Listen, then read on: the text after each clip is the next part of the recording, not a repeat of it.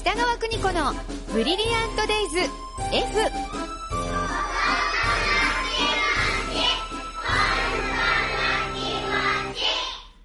この時間は保育心理士で保育カウンセラー、現在学校法人三高学園札幌子ども専門学校の教員を務める高橋博樹先生と共に子育ての考え方やコミュニケーション、そして子育てのヒントをお伝えしていきます。高橋先生はい、こんにちは。よろしくお願いいたしますよろしくお願いします。今日はどんなお話でしょえっとですね、あの、本校で、遊びの広場というあの子育てサロンを月3回やってるんですけれどうも、はい。そこで実際にあのお話があったことをピックアップしようかなとは思ってるんですよ。お、じゃあ実際にお母さんに相談されたお悩みってことですね。はい。はははで、あの、女の子、2歳の女の子なんですけれどは。も、う。うんちの子噛むんですと、お友達をあ。ら、お友達噛んじゃう。そうなんですよ。うん。だから、スキンシップとか足りないんですかねっていうご相談あったんですね。はい。で、現場でも、あの、よくあるんですね。え、そんな、お友達噛むってよくあることですかよくあるんですよ。あ、そうそですしてか。もう先生方がすごくこうピリピリしているう状況になっていくというのがあって、ーんまあ、理由としては2つこう言えているものがありまして、はい。まずあの言葉がまだ上手に出てこないので、そうだよねうんえーその分嫌だとか、うん貸してよとか、うん。どけてよっていう代わりに噛んでしまうともう友達行動を。に出ちゃうんだ。はういっん。ていうパターンと、うん。あとはもうとっさ反射的に噛んでしまうという子もいるんですね。それどういうことですかあの目の前に人がいたら噛んじゃうみたいなえ。はい。邪通魔だり。すがりに噛んじゃうみたいな。ええはい。そこに人がいるから噛んじゃう。そういったところもあるんですね。で、で、まあどうすればいいかといったときに、はいはい先生とか保護者の方って、うん噛まないように、噛まないようにしたくなるんですよ、どうしても。そうね、どうしてもそうですね。はい。当然そうですよね。ええあの、怪我した、怪我されたっていうう状況になってしまうので、うん噛まないようにはしていくんですけど、うん。一番私の中ですごくあの反応が早かったなっていうのが、うん。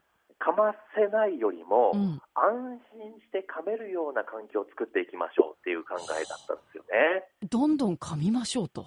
どんどん噛みましょうと。なただうん人の腕を噛んだら当然痛いので、うん。代わりになるものを、えー提供してますかっていうことなんですえ、ね。例えばどんなものえー、と例えばぬいぐるみであったり、うん。あとはタオルですよね。ああ。はい。そういったところで思いっきりこう噛めるようなものっていうのを準備してますかっていうところなんですよえ。、じゃあその子に渡せばいいんですかそうなんですね。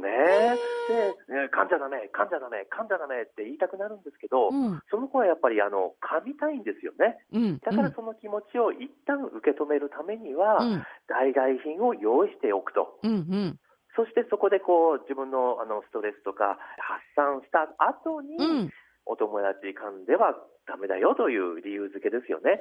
痛いよ。ねっていう。あへえ。はい、そういった段階を経た方が、すごく子供をすんなりと聞いていくっていう、うん今までの実体験がありましたそうかね。そうか。だから噛んじゃダメよ、噛んじゃダメよじゃなくて、まず噛ませてから、はい。安定させてから、はい気。持ち安定させてから話をすると、すんなり聞き入れてくれるんですね。そうなんですよへーね。ですので、あの、おお母さん方に分かりやすく伝えていくときにはですね、うん。あの、例えば、泣きたくなるとき、泣いてるときうに、ん。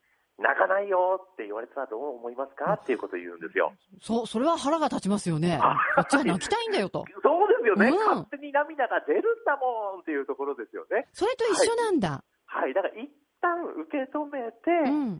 じゃあどうするっていうプレゼンですよああ、ね。なるほはどね。だから、やっぱりあの、まあ、以前にもお話ししたんですけど、困った子、噛んで困った子ではなくて、うん。困ってる子なんだなと。そっか。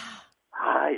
えーそういったあの考え方を持つと、こちらにゆとりができるんじゃないかなって思いますね。なるほどね。噛むっていうのは何かしらのサインだってことなんですね。はい、そうなんですよ。そうかそうか。で、で先生、これあの、ぬいぐるみとかタオルとか代替品を与えてお話ししていくことによって、どれぐらいで噛まなくなるようになるんですか、早い子では何ヶ月でこうおー噛まなくなっていくんですけれども、うんうんやっぱり長いプランで、うん3歳だから変だよねとか、4歳だから変だよねではなくて、うんえーその子が分かるまで繰り返せばいいよと。うんはいうんだから年齢にこだわらず、うんうーやっていく。